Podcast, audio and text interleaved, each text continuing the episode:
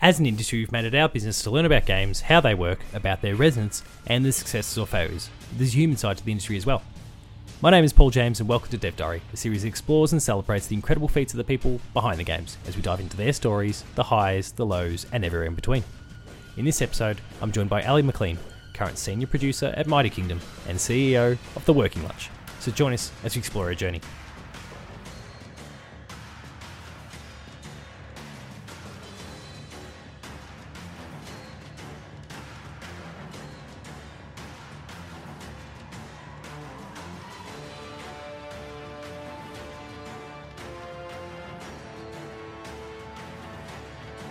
So today I'm joined by Ali. How are you? I'm good. How are you? Yeah, fantastic. Keeping busy, but fantastic. So it's just another day, I suppose. Classic Wednesday. exactly. Um, thank you very, very much for coming aboard the show today. We are recording this as as the Twitter world will know in the next five to ten minutes or so, because I've scheduled a post here, um, that uh, you're you're coming on the show today, and it's it's coming in really really hot. This is less than twelve episode, uh, sorry, twelve hours away from going live. So Wow. I really really appreciate the fact that we've managed to put all this together in in lightning fashion, and everyone's going to get to enjoy it really really soon. No delays. There's not going to be any questions regarding outdated information. It's going to be as fresh as you can possibly get it. So thank you very much for making this happen. No worries. No, thank you for having me. And this is Dev Diary, a series where we talk to developers from throughout the industry. They share their stories, their experiences, and the journey that's led to this particular point. Now, Ali, you've got some fantastic, really fascinating, different pathways that you've pursued. Um, it's really, really interesting. I'm really looking forward to getting into all of that. But before we get to that particular side of things, I think we should probably explore where the, the love of games first began and some of your first gaming experiences. Do you recall what the first game was that you played? Ooh, I don't know specifically what the first game was. So I grew up with two older brothers who were five and six years older than me. And so gaming Okay. was just always kind of happening in our home. And so I think that uh, probably my first gaming experiences were something like being handed a controller that was not plugged into a Nintendo 64, you know. so I don't remember specifically which games, but I do remember that it, the experience was largely about bonding with my siblings, and then that grew into shared experiences with my friends and you know people that I loved, and that's been really the theme of games for me. It's been all about connection. I'm certainly learning a little bit about the whole give them a control that's not connected and plugged in thing now with a with a, with a two year old. Though he's very very good with that PlayStation button. He knows exactly what to press to make it work. So It's a classic move. I guess, I guess we were all far too simple back in the day because yeah, like family would try and play the same tricks on me and I'd fall for it. But I don't know. Maybe my son's just a wonder child. I don't know. But- Maybe or we- maybe or- you have a baby genius. Yeah, I I could.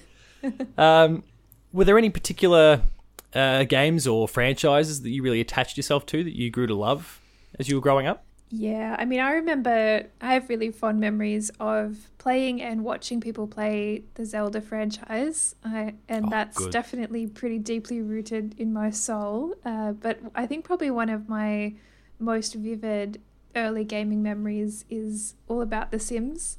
And Oh, yes. I s- mean, I still love those games. I still think that they're such an achievement, such an accomplishment. They occupy such an important part of the industry and a niche that is so deeply underserved. But for me, I mean, I used to literally run home from school with my best friend Katie to get to my brother's computer before he would get home from school so that because it was the only PC in the house that could run The Sims 2. so Oh, yeah, okay. we would try and beat him to it and we would just play for hours and hours and hours and it was all about you know creative expression and storytelling and you know fantasy and just everything that that I think games can be it really started with the sims for me Sounds like we had a similar story in that particular regard. Um, my sisters never got massively into games in, in those early years anyway. These days, they'll they'll dabble a little bit, but The Sims was that one thing that they really attached themselves to, and so much like you, it became this race to the computer to you know whoever'd get there first after school or or whatever the case happened to be, and just first in, best dressed, and that's it, dibs, and it was over for everyone else. And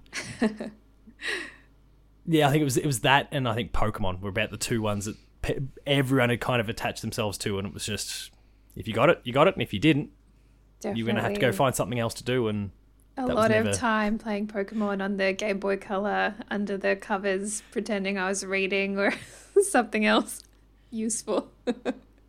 familiar story.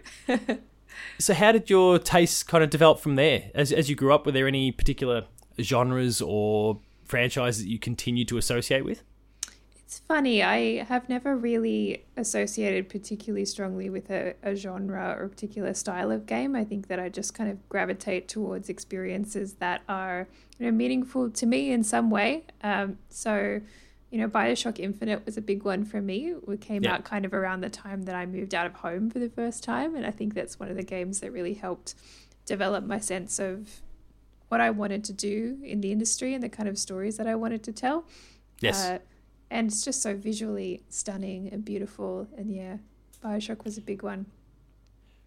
Well, uh, that is, as you said yourself, that's a really important part of the beginning of everything here because uh, as we start to kind of move into your time in the industry in various dis- different capacities, as I mentioned before, um, there was a, there was a phase there where cosplay was kind of you were really quite well known for your for your work in the cos- cosplay space, and Bioshock was amongst that. There was. Um, uh, The Witcher, and, se- and several different uh, franchises you were well known for your, your takes on, uh, essentially.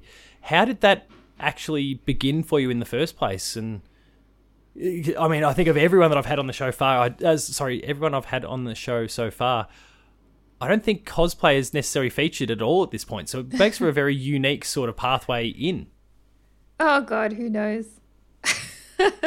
um, I I used to cosplay as a kid. I used to go to conventions with my older brothers, and always been a creative person. I went to fashion school when I graduated high school. Fashion was everything that I wanted to do. You know, always been making things, and cosplay was just kind of a really natural hobby extension of loving to make things, loving video games, loving movies, comic books, you know, all that kind of stuff. And I always looked at costumes and just loved the, you know, thinking about the fabrics and the construction and the, the processes and how they were made and how something comes together into just a cohesive thing. Um, and so I got really into cosplay as a hobby. And then I was really, really lucky, basically. the Right time, right place. there was a period of time where um you know now i think cosplay and like online influencers and streamers and like all of that is just sort of a very well known accepted part of the culture but i sound like such an old woman i'm not that old but but back then uh, But certainly, you're right. You're right, though. The climate was a bit different in that regard, and the way it it was, was very different. received. A lot of people didn't even know what cosplay was. It was sort of a very fringe thing. And so I was just there and I had time and energy and I was really excited about the community at a time where it was really blowing up and also where the idea of like having a Facebook page where people would follow stuff that you make was kind of a new and novel idea. And so I put started putting my cosplay stuff up online and it just sort of exploded into you know this community of people with shared interests and real really important quite powerful creative outlet for me Yeah, and I mean, outside of being just that and a creative outlet and somewhere where you could really express your your love of certain characters or franchises or whatever, it also led to some some opportunities. And uh, so I mentioned obviously The Witcher. There, so CD Projekt uh, was was a party that you worked with for a while there. How did those conversations? How did those opportunities first emerge? Yeah, you know, I think one of the benefits of kind of being amongst the beginning of a real shift in culture and the way that we think about online communities was that I developed quite a lot of expertise around what those communities liked and didn't like and the way that they operated and how to reach them and connect with them. And that was really valuable to people trying to market things like video games. And so I would work with companies like CD Projekt Red, who were uh, you know one of the companies I worked with for the longest period of time, uh, marketing The Witcher Three and Gwent and all that kind of good stuff. I worked with them kind of on building cosplay communities. I worked with them on events and cosplay competitions. I got to travel the world and do all kinds of wild cosplay activities. and yeah, no, it was really, really special. that, yeah, it's a really fascinating uh, way to firstly you know get into the industry, but it's a, it's a real as you mentioned before the the time that you actually got into it. It's a it's a re- really exciting, rapidly changing sort of space, Um, and I'm sure you met a lot of really, really great people that were also working on the cosplay side of things, but also within these various companies that you're working with as well.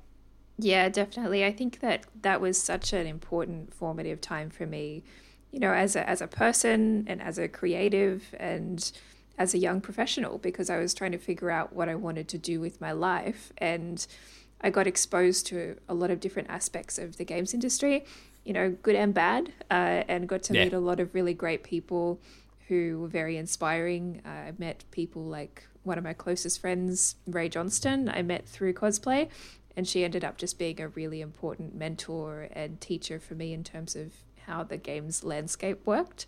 Um, and other people like Meagan Marie, who's also uh, was really important and inspiring for me. She sort of was forging her own career in community management and writing on the yep. Tomb Raider series. And yeah, I met her through doing photo shoots together in LA, and just lots of really awesome creative people were in that space at the time. Yeah, and uh, it led to a ton of great opportunities, and it's a fantastic starting point. But when did you know that maybe that chapter was done and you needed to explore something else? I mean, it, as, as, we continue to move through your career, you've you, I guess there's a degree of transiency. You've moved through a few different roles, a few different jobs, and worked with lots and lots of different people over the journey. And I guess stepping away from that persona and that role, I, sh- I assume it wasn't an instant. You know, I woke up one morning and I've fallen out of love with this. I'm, I'm sure there might have been some build up, or maybe just the right opportunity. H- how did that ultimately come to an end, or even start to come to an end? Hmm. Yeah. Um, I think the way that I've made decisions about my career has really been always trying to move towards the things that I love. And the things that I love change and evolve all the time, you know, as I grow as a person, as a human being, but also as I grow as a creative and as a professional. And I look for new challenges and things that excite me. And I really got to do everything I could have possibly dreamed of getting to do in cosplay. Like, beyond my wildest dreams, getting to travel the world and make lifelong friends, getting to make really ambitious creative projects, you know, getting to work with companies who make games that I love and all kinds of things like that. Um, I really never thought that I would get to do anything like that when I was, you know, 15 and hot gluing plastic leaves onto a corset, you know. and so, um, but why? Why would you either? As yeah. you said yourself, the landscape changed so rapidly it just wasn't a thing. Um, and so I really just fulfilled my dreams when it came to cosplay. And, you know, what, while that was kind of winding down for me, I was also falling in love with making games and the idea of working in game studios more permanently. And I was really lucky to get a job uh, that was not directly in games, but was kind of adjacent to it, working in marketing for a fashion company yes. that did a bunch of licensed uh, things like leggings. Everyone was kind of similar to Black Milk, who did that like Star yeah, okay. Wars yep. collection, kind of similar brand to that, but Australian based. And so I ended up packing up my life, moving up to Queensland for that opportunity, which was really my foot in the door to get a marketing job in games. Um, and it worked out for me because I spent just over six months at that company and then I got a job in games. yeah, so uh, that that opportunity in fashion there seems so uh, you know it's not something I necessarily had noted as I was as I was trawling through LinkedIn for example. It wasn't one of the things that actually popped up for uh, for whatever reason but with with that little piece of information injected into it it makes so much more sense for everything at this point because yeah you've got all this experience with games and uh, as we move towards Hammerfall being the next the next step in terms of the game side of things, and you were working in a bit of uh, communications and PR in that space too, you've managed to. Th- there's that transition that you can see, and the, the the key chink in the middle of that chain is is that one experience. So that that's really really fascinating.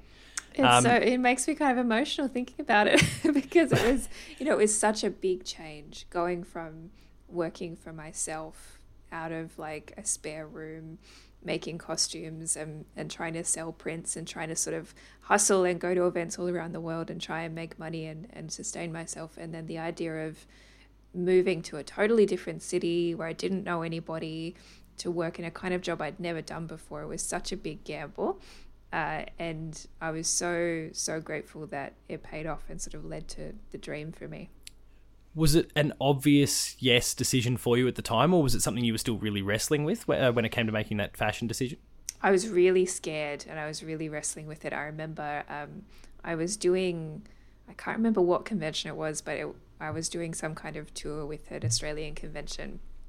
And you know the highlights of doing those kind of tours for me other than obviously all of the wonderful experiences you have at the event is the uh, the breakfast buffet conversations you have with the people on the tour. And so i remember sitting across from somebody on the tour and just saying i don't want to go. Like i don't want to move. I, i'm so scared. Like what if i get there and i'm not good at the job? What if i get there and i can't make friends? Like what am i going to do?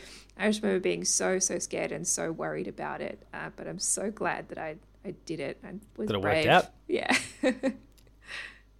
so that led to, as as you mentioned before, your first um, stint in the industry in a in a totally different capacity, actually kind of working behind the scenes on the games as opposed to a, a very front front facing role such as the cosplay. Uh, as I mentioned before, communications and PR with Hammerfall. Mm-hmm. How did that opportunity first emerge? so I posted on Facebook that I was really hoping to get a full time job in games. And not even a, being subtle about it. I was just like somebody. Uh, and uh, a friend who I knew through cosplay had been to a wedding with a guy who worked at a game studio. And he happened to be looking to hire somebody to do marketing and social media and community management.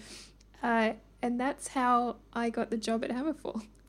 Wow, it kind of fell in, into your lap in a way. Yeah, I mean, I had to. I was living in Brisbane at the time, and I had to fly to Sydney to interview and do all that kind of stuff. But it ended up working out. No, that's that's fantastic. It, it and for a while there, it sounded like one of those uh, I know a guy at Nintendo sort of yeah. things that everyone just kind of goes, yeah, okay, sure, sure you do, and it, it genuinely just fell into your lap perfectly. That's that's awesome. So, what was that adjustment like? Um, moving back and um, getting into the industry that for the longest time you'd you'd been involved with in a totally different capacity, but you'd you'd stepped away from. What was that like, kind of inserting yourself back into it again? I remember being so happy and so excited on my first day and just feeling like, oh, I've finally done it. You know, like after after several years of, you know, taking every opportunity that I could, going to every single networking event that I could get into, sleeping on people's floors, sleeping in bathtubs, you know, trying to get uh, build a network within the games industry and make connections with people, and you know, and trying to have myself be taken seriously because as somebody who whose job it was to dress up and do photo shoots, you know, there was certainly a a percentage of people who didn't see me as a serious contender for a real job in the games industry. so yeah. I really felt like I've done it. Uh, yeah, breaking down a stigma would have been at least something that you having to consider along the way. Yes, yeah, it was definitely a part of the experience. Well, I'm I'm thrilled that you obviously ultimately did that because as I now look at three quarters of the stuff I've still got written here in my book for the remainder of this episode. There's a ton of really awesome things that you've done since. Uh, so, what was that time at Hammerfall like? Because it lasted a few years and it spun off into the, the work that you did with Robot House and Rumu, and there's a, there's a whole bunch of really fascinating things that have all spawned from that key point. So, what was that like? Chaotic.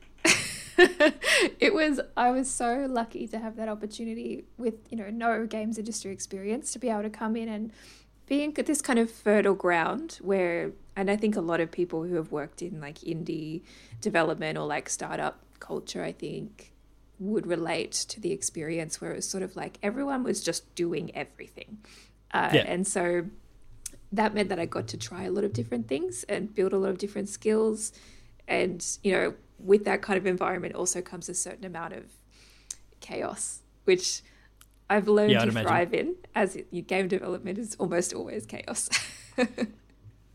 yeah, I mean, again, we mentioned before you came in in, in comms and PR, but as you said yourself, like the the nature of the the indie scene, this I won't go as far as say especially locally, but there's certainly a, a heavy component of it locally. That is you you start to become a, a, jack of all trades in many ways, and you dabble in different disciplines and experience different things. And I imagine that would have been really really exciting for you. It was, and I think it was also probably the first time that I really saw the value of the skills that I'd built through cosplay and through working at that fashion company and all of the different kind of bits and pieces that I'd been doing trying to get that first job. I really kind of saw the value that they could bring to a company. And so that was super exciting for me because I thought, oh, I can kind of see a bit of what my future might look like. Were you worried at some point again? I, I guess maybe you would have you would have heard some of those maybe misguided comments around the the cosplay side of things. Did that I don't know impact you in some way? You thought, well, I'm bringing nothing with me. Like I, have lucked out and I've managed to get this position. Was there was there any like just that voice in the back of the head uh, that was placing a lot of doubt in there? Yeah, I think when I try and sort of think back to the young woman that I was at that moment in time, I do remember a lot of insecurity and a lot of self doubt. And, you know, it's a totally new challenge, a totally different kind of environment than I was used to. I'd never made a game before, I'd never opened a game engine before, you know, and it's it was a scary a, thing. It was very scary. And, uh, and there was it being a small company, there was not a huge amount of structure. You know, there wasn't a big safety net. So, you had to learn very quickly and adapt very quickly. Uh, which, if you keep busy enough, it kind of keeps that imposter syndrome at bay to a certain degree. Yeah. Okay. You don't yeah. get you don't get time to let it in. yeah. Don't let the dread set in. so yeah, you mentioned there's a variety of different roles that you took on there. Uh, plastic wax is something that was uh, a feature along the way. What was that like?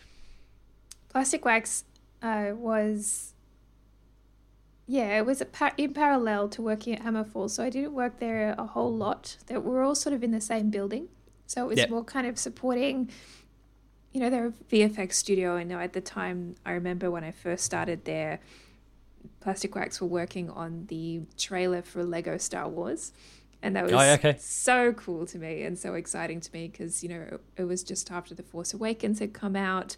I'm such a big Star Wars fan. I loved The Force Awakens and I love Lego Star Wars. And I think it was my first kind of sense that, you know, this is an industry where you really can get to touch all of the stories and characters and iconic kind of franchises that shape who you are creatively.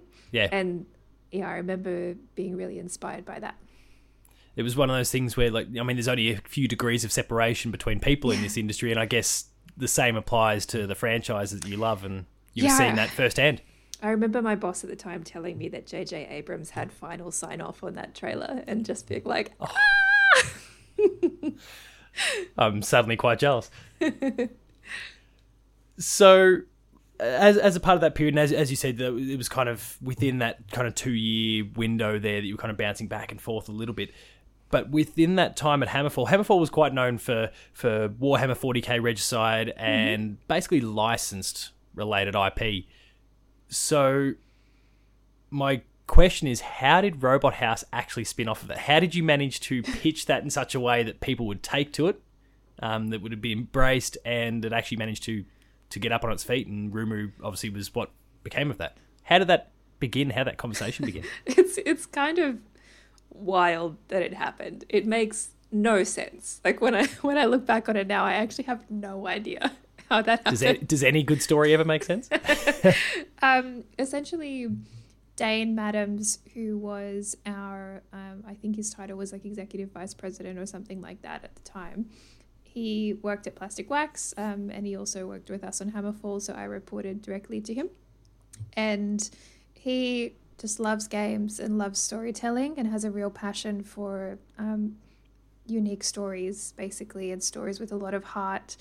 And I think he always wanted to create original stories and create something that was, you know, very handmade and very different to the kind of titles that we were working on at Hammerfall. As much as we, um, as much as those were great, also just something very different. And so. Yep we shared that passion and we talked about it a lot. And so then when there was an opportunity internally to get some investment to work on something new, I think we all kind of knew the direction that we wanted to go in in our heart.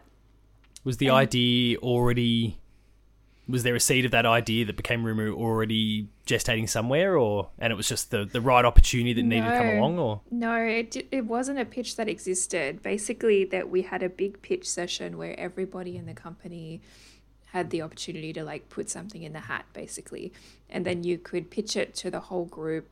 But you had to do it in, I think it was like a minute or something like that. Ooh. And it was very informal. Like it didn't feel like a stressful situation because we all knew each other so well. So it was literally just like pieces of paper, tiny pieces of folded up paper torn out of a notebook, and people would write their idea on it and throw it in. And then someone would pull it out and you would say what your idea was. And so my one of my ideas was from Roomba with Love. And it was this idea for a robot vacuum cleaner espionage game. Uh, and the whole team really took to it. And it wasn't much of a formulated idea, other than like, I thought robot vacuum cleaners were cute and cool, and that they lended themselves really well to some kind of isometric style. Yep. Uh, and the team really took it and ran with it and turned it into Rumu as a pitch. Uh, and that was really, it was a whole team effort. It was like myself, Adam Matthews, uh, Alex Ferguson, Daniel Rosser, and Dane Madams, I think were the original team that were there at the time. And I think everybody's fingerprints were all over the Rumu pitch by the time it actually became a fully formed idea. Well, it was certainly one that like you could see the passion in in the product, and I I think about the first time that you would not remember me at all, but it, it was at PAX one year, and you were presenting it there at the time, and you could see from you and the others at the t- in the team that were there presenting at the time, you could see the the love that was that you all had for the project and the idea, and it, it shone through so clearly at the time. Um, but ultimately, you know, it all came together in, I guess you, you could say, a, a shortish sort of period. Um, Yes. So, what was that like? Is it all kind of, it just, because this is not some, in my eyes, uh, looking at it purely on the consumer perspective, this is not some rushed, cobbled together sort of thing that just we shoved out into the world and it just happened to, you know, strike uh, strike rich or you know do well. It it's, it's just it's, it's really hard to describe, but you can see all this love and passion in it. It, Um, but it all still came together in such a short time. So what was that like as all these puzzle pieces, I guess, just started slotting into place? Yeah, honestly, I had no idea how to make a game like that. And I think that if, if I did know at, at, at the outset, then we probably would never have made it because we didn't we were just we didn't know what we didn't know. And so we just kind of blindly set out on this journey. We had an idea of like, okay, this this many months for pre-production, um, this many months for alpha, uh, but it's just total garbage roadmap that didn't make any sense and was based on nothing. and so uh, it was really just sheer determination, I think, from the whole team. And probably that stumbling blind again, as you said, not knowing what you what you don't know, probably worked to your benefit in some ways. Where it's just it's Yeah. totally fueled by passion for the project and maybe nothing else. It's one of those things I think a lot of people who have made passion projects can probably relate to the feeling of like, I'm incredibly proud of the game that we made. I'm so, so glad that we made it. I have lifelong friendships with all the people that I worked on the game with. It was so formative for me. I feel like it's a piece of my soul that I got to package up and put out there. And every time I meet someone who's played it, I feel like we know each other, you know, uh, and and yet as a producer, when I look back on it, I just think, oh God, if we if we had known, if we'd done a few things differently, if we could if we could change things, we probably could have saved ourselves a lot of heartache and a lot of late nights. but yeah, it was such a special project to me, and really is such a big part of uh, my heart is in that game. Well, well, like I said, it was it was blatantly obvious to I think, well, certainly to myself and presumably everyone else that saw you that year at PAX that there was a lot of love for the project. What was that like for you? Basically, being on the other side of things, you obviously you obviously attended plenty of conventions as we spoke about before. You're now attending one, working there, but in a very very different capacity. What was that adjustment like in in those sort of scenarios? I I get kind of teary when I think about that PAX because we announced Rumu the day before PAX, and so nobody knew what we were working on until PAX, and so then, you know, we had no idea whether people were going to like it or whether people would write it off. We didn't. We had never. We'd done no like user testing or anything. We had no read on whether anyone but us was going to care about this game.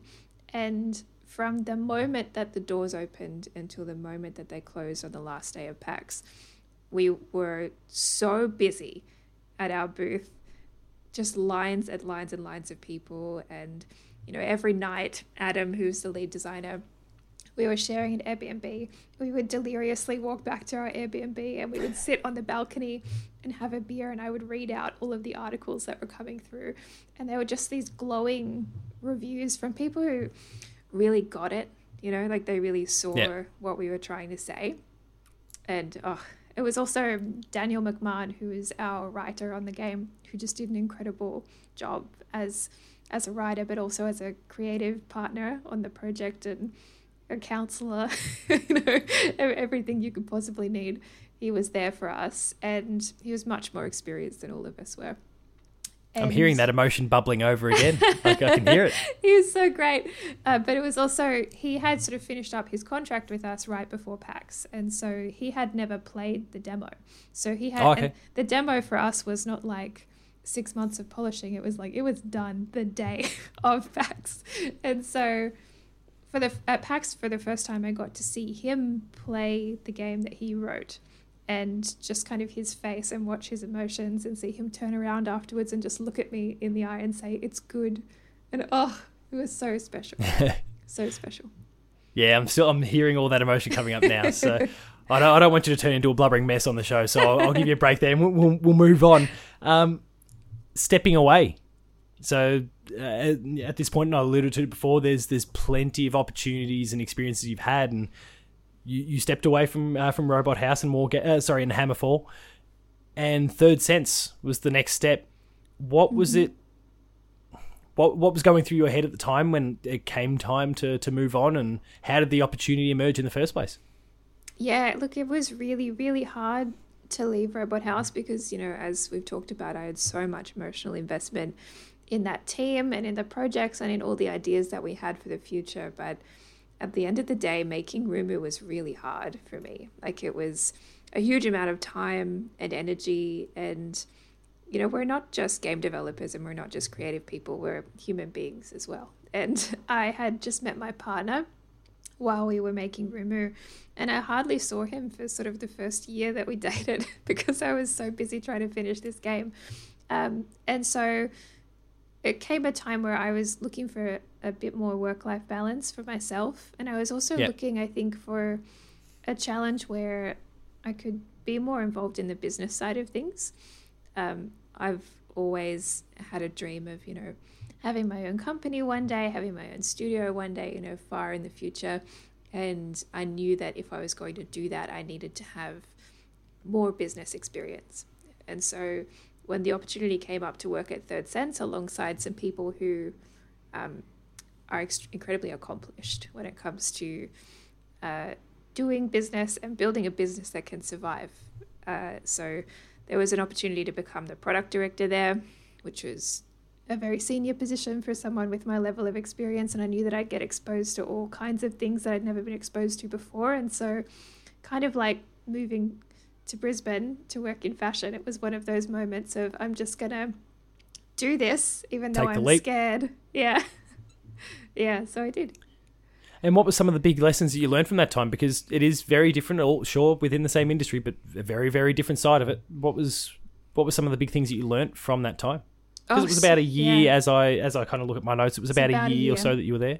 Yeah, I learned so much in a really short period of time. I think you know, there's all kinds of sort of maybe boring business things about like how to manage a multi project studio when we yeah. have multiple clients and multiple internal projects happening at the same time. You know, how do you handle resourcing and also how do you handle, you know, team morale across multiple projects and cycling people in and out of things and kind of all the skills that you need to manage resourcing for a studio.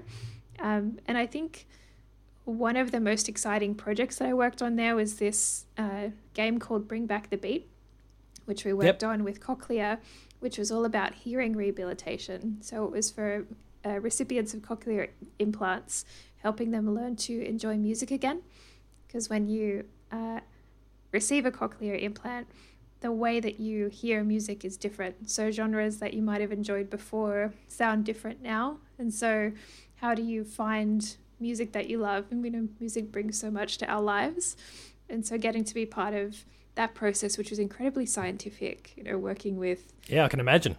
A very research heavy company, you know, doing real user testing and going to things like morning teas with uh, senior cochlear implant recipients and just hearing about their lives and wh- whether music was a part of it and how they listened to music and their memories of music growing up and you know all of that was yeah really learning that the work of creating a product like that is quite a human experience. Uh, yeah. definitely shaped the way that i think about making games. Yeah, it would be a very challenging one in the sense that you can develop this this game, this product, eh, but it'd be still uh, you can get all the the information, all have all the research in front of you in the world, but you're still never going to quite be able to relate and understand what that experience is, and you're trying to project a little bit when you're doing that. And I must imagine that would have been really, really challenging for everyone involved. I think so. I think it's a huge exercise in empathy. I think empathy gets thrown around a lot as like a product design buzzword. But yep. This was a real exercise in, in building up empathy muscles for your users. Well, you have to just by yeah by nature of what you're trying to create here is it's, it's designed for a particular for a particular group of people that have certain need and mm-hmm. one that mm-hmm. you can't necessarily physically relate to. So you really have to try and get in there and understand and and build that empathy, as you said. So it would be a really exciting but also really scary and challenging sort of experience, I'd imagine. Yeah, and it was so creative as well. Um, Third Sense are really a business that kind of breaks down the barriers between disciplines. So I got to really get my hands dirty in quite a lot of design work and um, visual branding and art, and just got to really try all kinds of different creative skills out uh, alongside some people who are very accomplished in their field. So it was yeah, pretty wild experience. And so next up, that lead, and I guess it's kind of a far cry from what we've just discussed there and the sorts of products you're creating. ne- the next step on the pathway, in terms of the development side, and I, I, want to get to things like also working lunch and those sort of things shortly as well. Um, but next up on the actual development side of things is this, uh, a two-year, roughly two-year period with wargaming there, and yeah, very, very different to what we just discussed. So, how did that opportunity emerge? Uh, luck involved. You just meet the right people. all those networks that you've you've developed over the years. How did that opportunity first emerge? Because you were working in a product manager capacity. Yeah, I mean, so I was doing product direction at Third Sense, and much as we were working on games and gamification, I sort of did miss working on a specific game project for an extended period of time yeah. in in as much as any of the projects that I'd been on you could call an extended period of time, which is a lot of AAA people would laugh at me. Um, some people have been working on the same AAA game for my entire career, so yeah, true. but yeah, but it feels um, like a long time. It feels uh, like a long time when you're in it for sure, and quite turbulent periods of time. And so, I had no idea that that wargaming existed as a development studio in Sydney. I really had no concept of the fact that there were almost 100 game developers working out of an actual studio working on AAA games 10 minutes up the road from my house. because they were quite. Where have um, you been all my life? no, I was like, what do you mean? Um, they, they're quite uh, removed, I think, from the community in Sydney, or they used to be. I think they're much more involved now.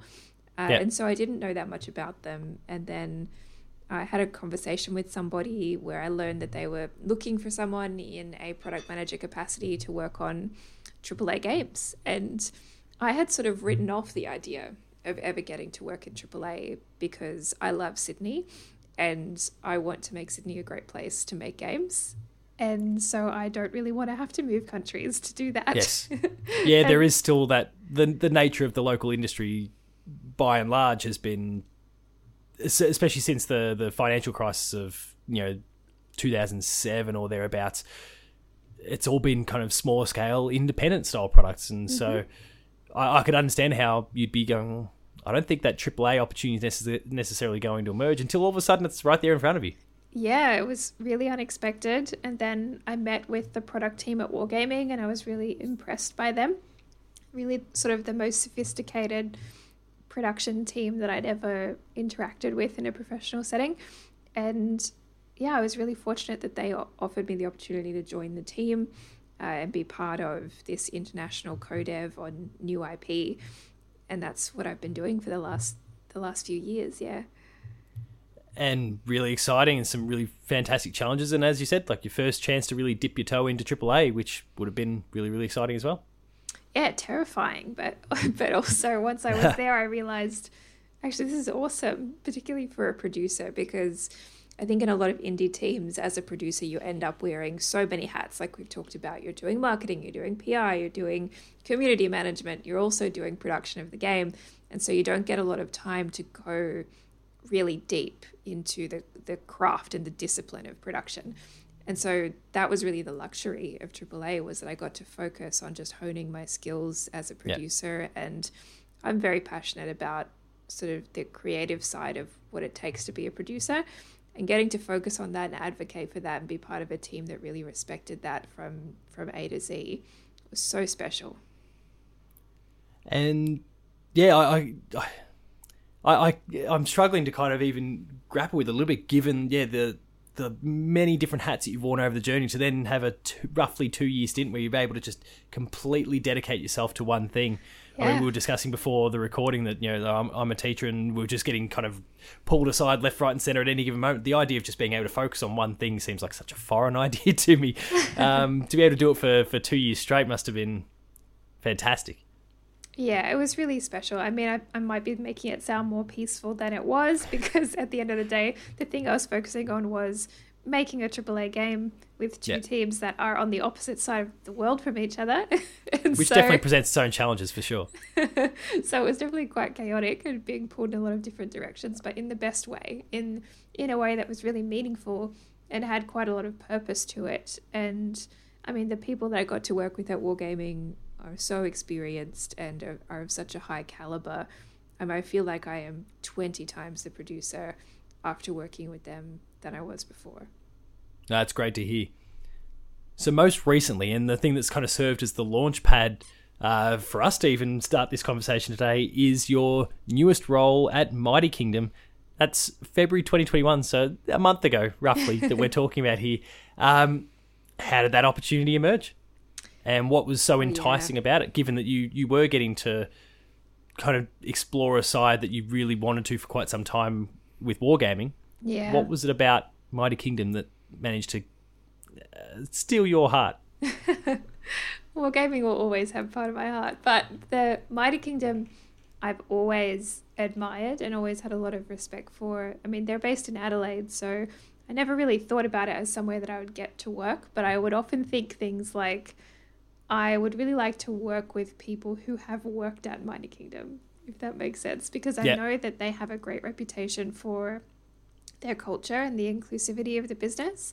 And I also know that they work on the kinds of products that I really care about. I mean, we were talking about The Sims, but you know, a lot of the games that kind of shaped my early interest in not just in games but in like computers and in, in like digital things as an idea for self-expression where you know games like barbie fashion designer and games like mary kate and ashley magical mystery mall you know like all those kinds of games that are really like the the late 90s games for girls era. And Mighty Kingdom produces quite a lot of games that are ostensibly for girls and women. And I've always wanted to work on games like that. So it was a combination of the culture, the people. I have a lot of good friends who either have worked at Mighty Kingdom for a long time or have recently joined, uh, and the kinds of products that they make. So it was kind of a really too good to refuse irresistible combination of things that just became a possibility after COVID when suddenly remote work was an option for so many studios. Yeah, that that is really, I guess, not that we want to suggest that COVID has been good in any way, shape, or form. It's been a horrible, horrible thing, but it's it's created an opportunity for you here that may otherwise have been something you would have necessarily explored again just based on the fact that you were really looking to to build up your presence within Sydney um, all of a sudden this opportunity has really opened itself up to you. And I, I think probably COVID's the, the, the only real way we can. I don't want to say thanks to COVID. That sounds horrible, you, but you know what you know what I mean. It definitely has uh, has really changed the way that we think about work and the workforce, and so for that, I'm really grateful. And so, what's that adjustment been like for you going from working kind of in? I guess you probably would have had some time to practice it a little bit with the, the remote work situation that we've had to do in the last 12 months, but now the job, the job is 100% remote. What What's that adjustment been like so far? Uh, obviously, it's a very brief uh, stay at the company so far. Yeah. What's it, what's it been like? I mean, I was 100% remote at Wargaming for the full last year. So I did not go into the studio at all from the first day that we kind of locked down. So I had to sort of develop a lot of skills and tools for doing game production remotely. And I actually found that I really like it. You know, I really like oh, working from home. But I do also think that, you know, there, there are a lot of things that game teams do when it comes to production that when you're all in the same place and when you've been doing things a certain way for an extended period of time, they kind of become just the things that you do. And people stop questioning why are we doing it and how are we doing it and how can we make it better. And then when everyone went remote, meetings and the idea of video calls suddenly became this like hot topic of how can we have less meetings. Uh, and for producers, that's scary because oh for sure. a lot there's of a there's a degree of control do. that yeah. comes with that. But it's also just the way that we interface with the team and you know the way that we connect and the way that we plan requires meetings. And so having a bit more scrutiny around those things actually brings a lot more intentionality to the way that we do game production. And i love that. So i've really enjoyed it. Oh that's fantastic so that is we, we you know probably not in a position to dive too deeply into what the current project is with with Mighty Kingdom. So we'll kind of steer steer away from that. What I'd like to start discussing now is another really great passion of yours, the working lunch. Um, I I think I mean it's a fantastic, fantastic um, initiative and program that you've got up and running with several really, really fantastic people. I'd. I don't think I'm the right person to necessarily talk about this here. I'd love to just throw it to you to explain to anyone listening. We might have some uh, over, overseas listeners who aren't even familiar with the idea. So I'd love for you to just just tell me a lot about what the what the program is and how it works and what what the goals are. For sure. So Working Lunch is a social enterprise that I started way back when I was at Hammerfall, like quite early in my career, and it's all about creating opportunities for underrepresented genders in the industry. So we do all kinds of things. The core thing that we do is a mentorship program. So we have had chapters in Sydney, Brisbane, Adelaide, and Wellington in New Zealand, uh, and we've helped establish programs in other countries as well, uh, where it's essentially about pairing experienced people with less experienced people to help them propel their careers forward we also have a series of workshops that we run throughout the year across all kinds of things from like context and communication to like salary negotiation and your rights at work and all that kind of good stuff that you need to know. So we do that, and then we also do things like um, sponsorship for people to attend events or get training. So we help companies connect with people in need to create opportunities and kind of share the wealth. Uh, yeah. And you know, one of the big things that we used to do before 2020, and now who knows what we'll do, was next exhibit, which is a showcase of games made by underrepresented people. And we used to put that on in the main concourse of PAX Australia, kind of expose people to different kinds of games that they might not usually see in that setting.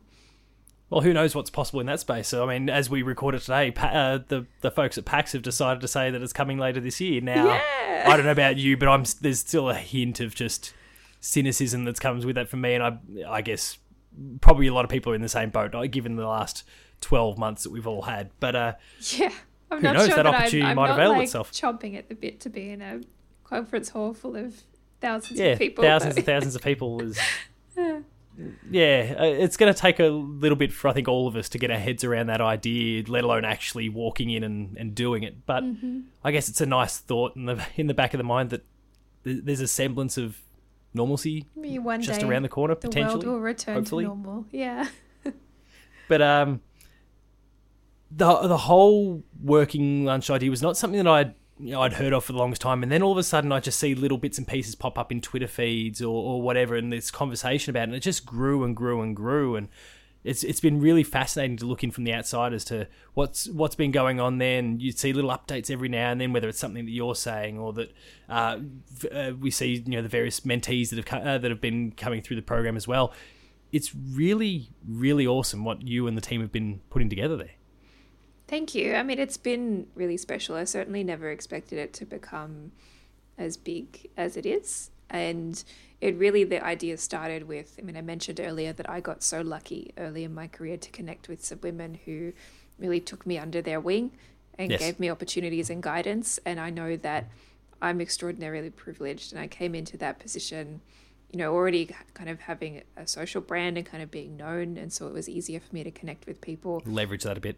Yeah, and also being like a white cis woman with access to things that other people don't have access to. And so it was kind of like, how can we formalize that structure and make it a thing and give more people access to it? And the idea was that we were going to have like one lunch.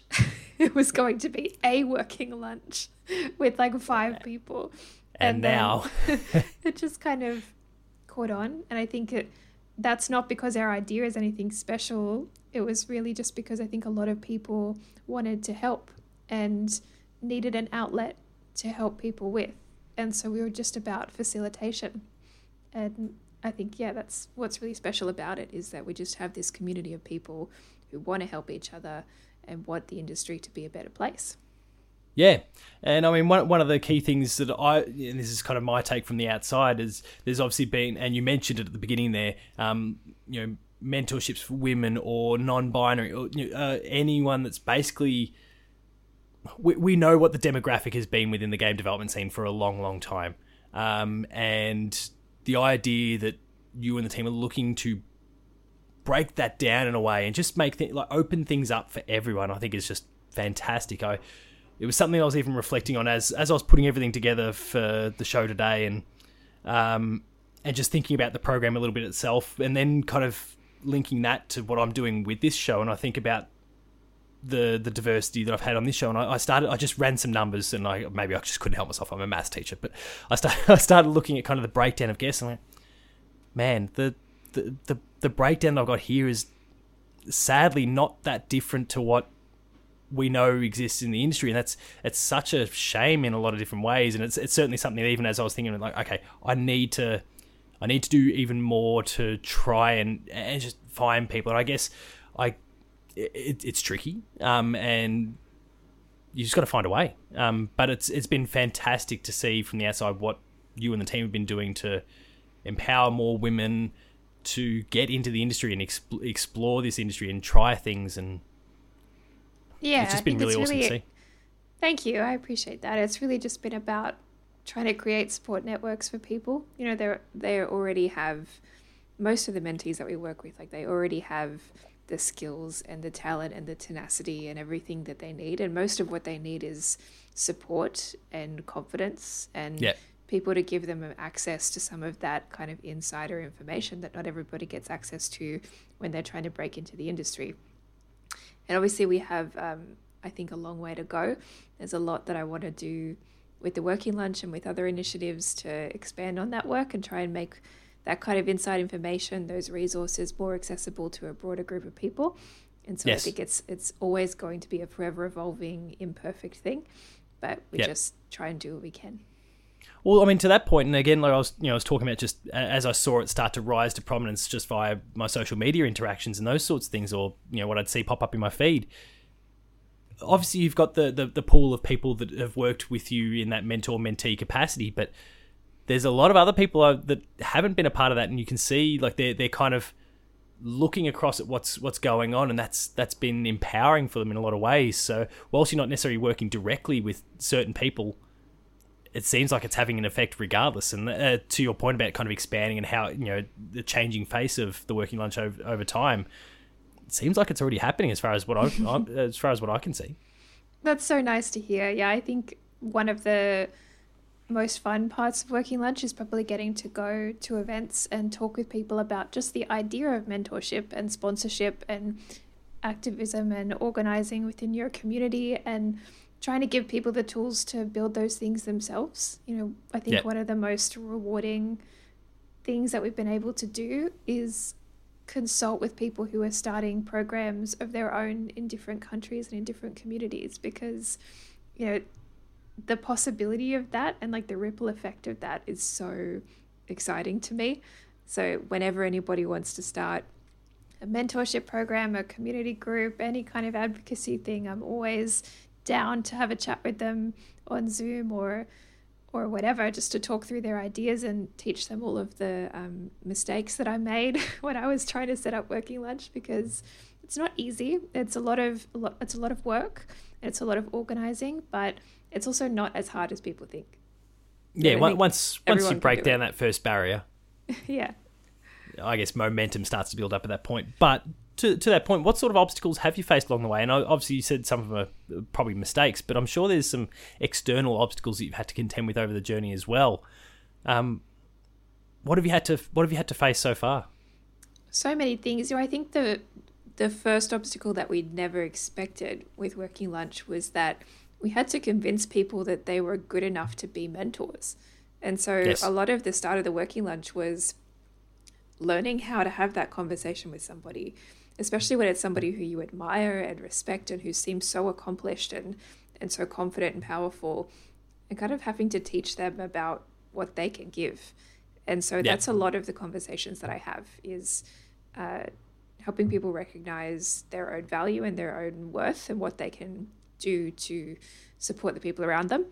Um, so there's that in the side se- in the sense that sorry as I'm trying to just extrapolate that in my head so in the sense that um, like you're fantastic at what you do but you could potentially do X Y Z on top of that to is that is that kind of where we're we're going yeah, like hey, I know the idea of like mentoring a young underrepresented person is really scary because there's a lot of responsibility associated with it. You're not going to have all the answers, you're not going to have all the tools, and you can't make this person's life perfect because like your route into the industry is probably weird and crooked and doesn't exist anymore and all of those things. yeah Um, so just kind of talking people through what they can do to help people around them because it's never as uh, as cut and dried as I think the idea of mentorship is people think they have to be this perfect person who has Yeah. the answer to everything and at the end of it you can give someone a perfect job but it's never going to be like that it's really just humans talking to humans uh, yeah mistake mistakes get made we learn from mistakes and we try and better ourselves in the process Absolutely. So so that aspect of it, the the human aspect of it is really tricky. I think also there are just a lot of logistics that that I didn't expect going into working lunch. When you scale from having one chapter of people in your city to having chapters of people all over two countries, there's a lot of extra work that you need to do. and so that aspect of it and and kind of learning how to let go of some parts of it as well and how to take feedback i think was really tricky because working lunch was really my baby and it was something i was so passionate about and i think when you have a bit of success with something it becomes really difficult to hear critical things about it and Yeah. so then when we did get feedback on how the program could be more inclusive and how it could change, it was hard for me personally, you know, because I think that there's this great Harvard Business Review article that's called um, Finding the Coaching and Criticism. And it talks about how one of the triggers for people to not receive feedback well is when it calls into question how you see yourself and your identity.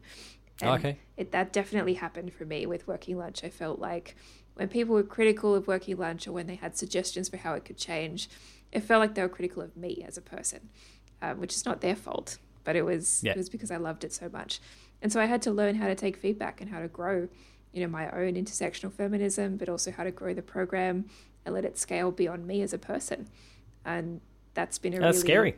It's so scary, but it's so rewarding because once once it can do that, then it can grow exponentially. yeah and there's there's so much you'll be able to look upon proudly when it comes to it uh, as it continues to grow and grow and grow. And i guess the the argument could be made that if it remained this contained sydney or just even australia wide thing there could be the question down the line is like what if what if you know what potential could there have been? What have we left on the table here? And it's quite clear from what i'm seeing and what you've described for me as well that that, that question's not going to come up. It's it's, it's growing its own legs, and it, and you know by by placing that that faith and trust in other people in these other chapters around both countries, uh, it seems like it's in really good hands. With you with you in your position at the top, but everyone else just do, it, taking it and running with it. Yeah, I mean, hearing so ultimately, we just want to make it accessible to everybody. So all of the work that we've been doing over the last year, which has been you know pretty quiet and behind closed doors, but we'll start talking about more soon, has really been about how can we make something that people can just pick up and run with, rather Yeah. than uh, like me having to facilitate something or someone on our team having to oversee and approve things. It's really like how can we but take this knowledge and these resources and make it free and accessible to as many people as possible. Yeah, that, that's fantastic, and I'm I'm really keen to see where it all develops from there.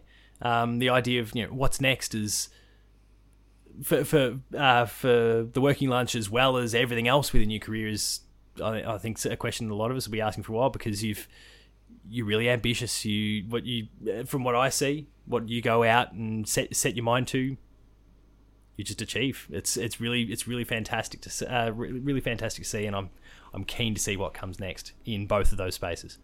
Thank you. Me too. Uh, so as we begin to wind things down, we'll cycle a little bit back more to you specifically. Anyone out there that really inspires you in particular, that you've worked with or that you've looked at from a distance, that you've never had the opportunity to work with so far, in, in any capacity, and that can obviously relate to the more development side of things or within that working lunch sphere as well. Um, is there anyone that you really look at that has inspired you or continues to inspire you? Oh, there are so many people. Um, for me, I mean, Siobhan Reddy is a really big one for me. oh, Um, Media Molecule? Yep. Media Molecule, yeah. Siobhan, so when I was working at Wargaming, our UK studio was based in Guildford, which is also where Media Molecule is. And Big so I, hotspot. I got to, yeah, big hotspot.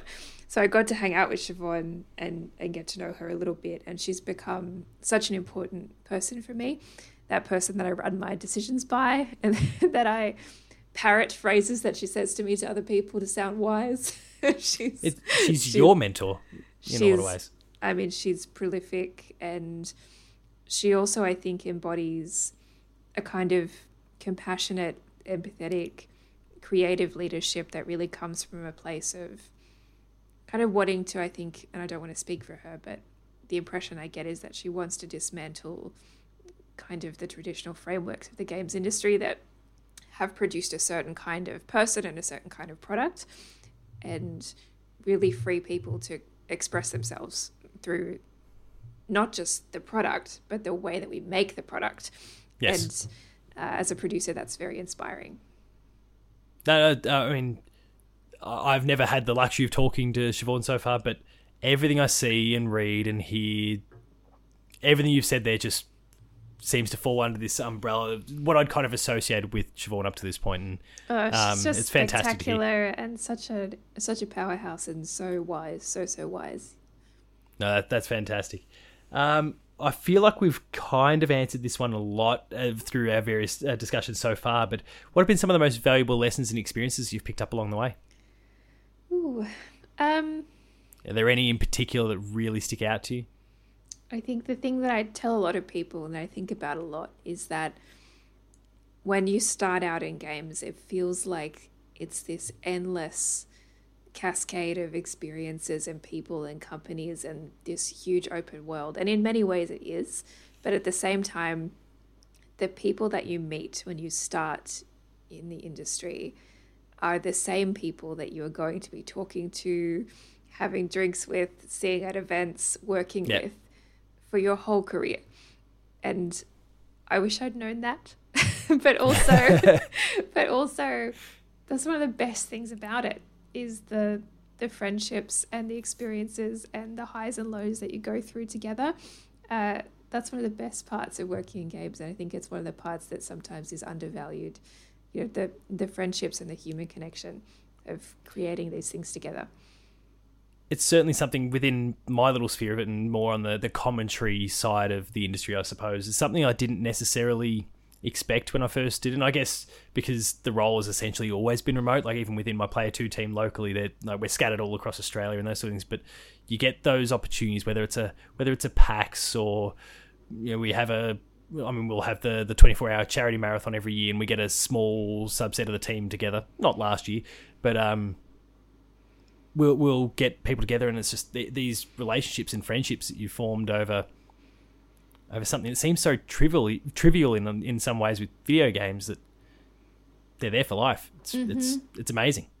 Yeah, I think similarly as well. I mean, we talked about a little bit earlier, but the the lesson that I always come back to and that I always kind of remind myself of is just move towards that which you love.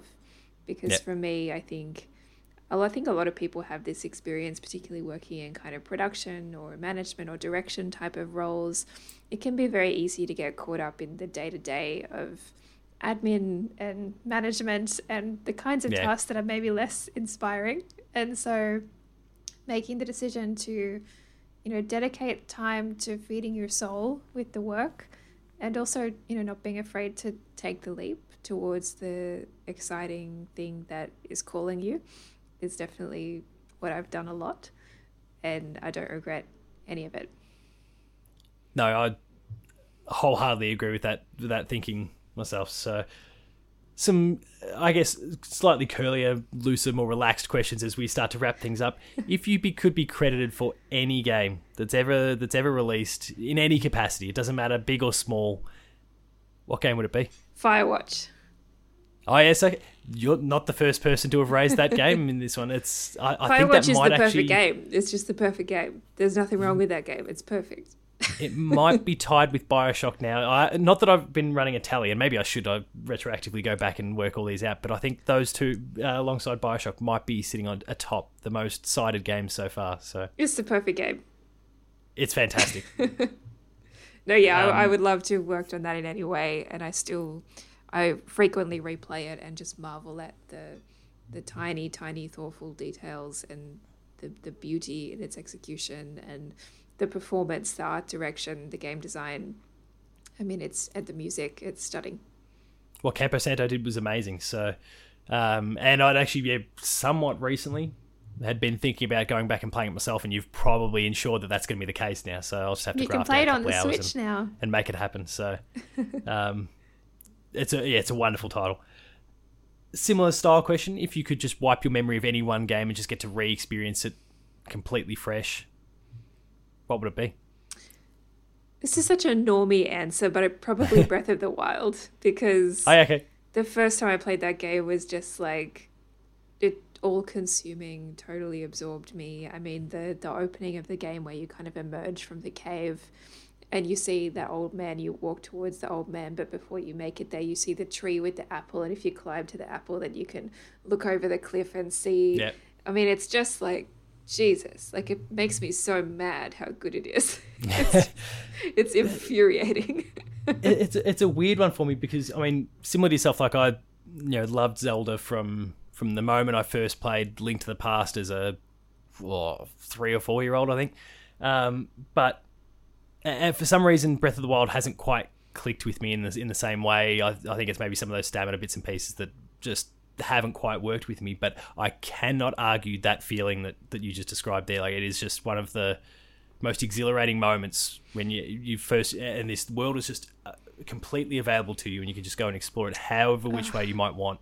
It's just the idea when I imagine what the perfect game development experience is, and I don't know anything about what it was like to work on the game, and I don't want to know because it would ruin it for me. it might might yeah it might tarnish your when I think about it, just to work on a project where you can put so much faith in the quality of your systems design and in the depth of the world that you've created that you feel no desire to hold the player's hand in any way that you can just set people loose and say you know what you'll figure it out i trust you that's that is perfect to me that's perfect it, it's in part what makes the sequel whenever that eventually releases so fascinating because I just wonder if if it's possible to replicate that feeling whether you even want to necessarily replicate that feeling I don't Um, know. Hey, I just played Immortals Fenyx Rising, um, Oh, yeah. which you know is a very similar kind of game, but Yeah. probably with less Depth it's a bit more it. hand-holdy Yeah, but you know, when I first started playing it, I probably spent the first couple of hours thinking, okay, yeah, Breath of the Wild, I see it, yeah, yeah, yeah.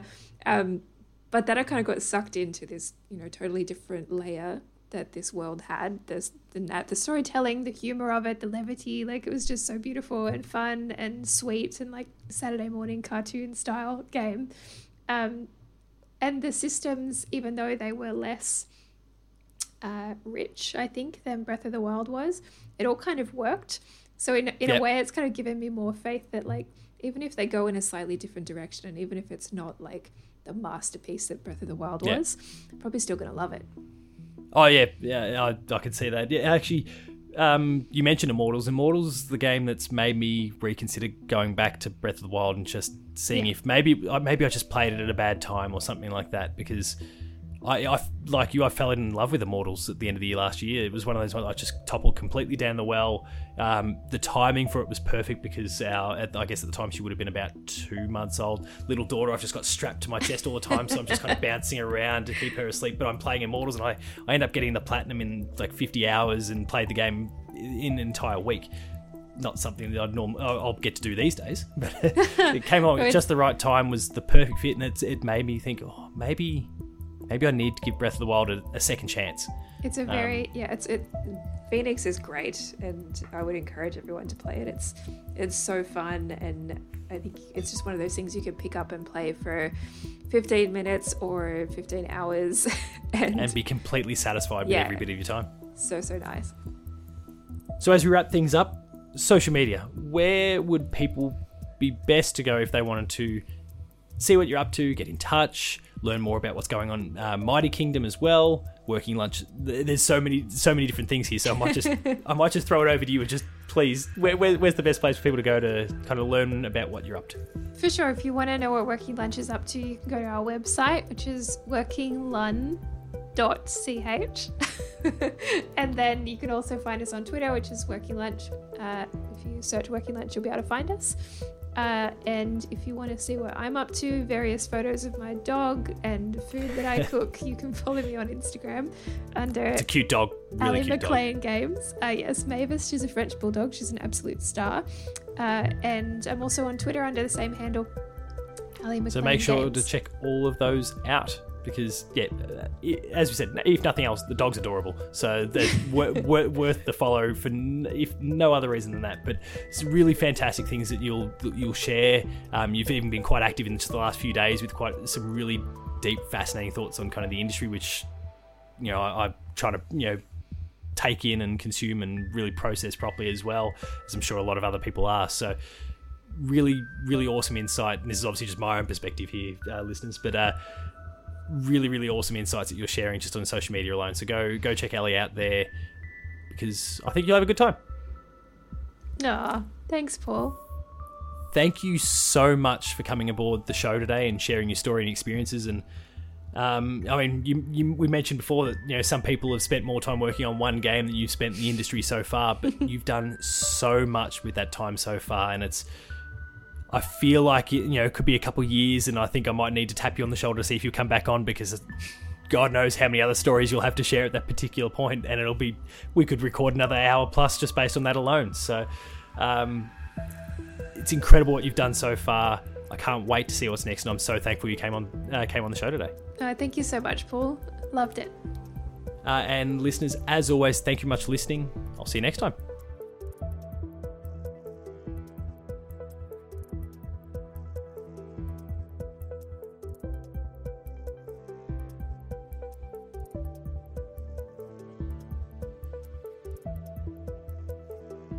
That concludes this entry of Dev Diary. Be sure to subscribe to this feed, share it with your friends, and give us a 5 star review to help boost the show up the charts for greater exposure.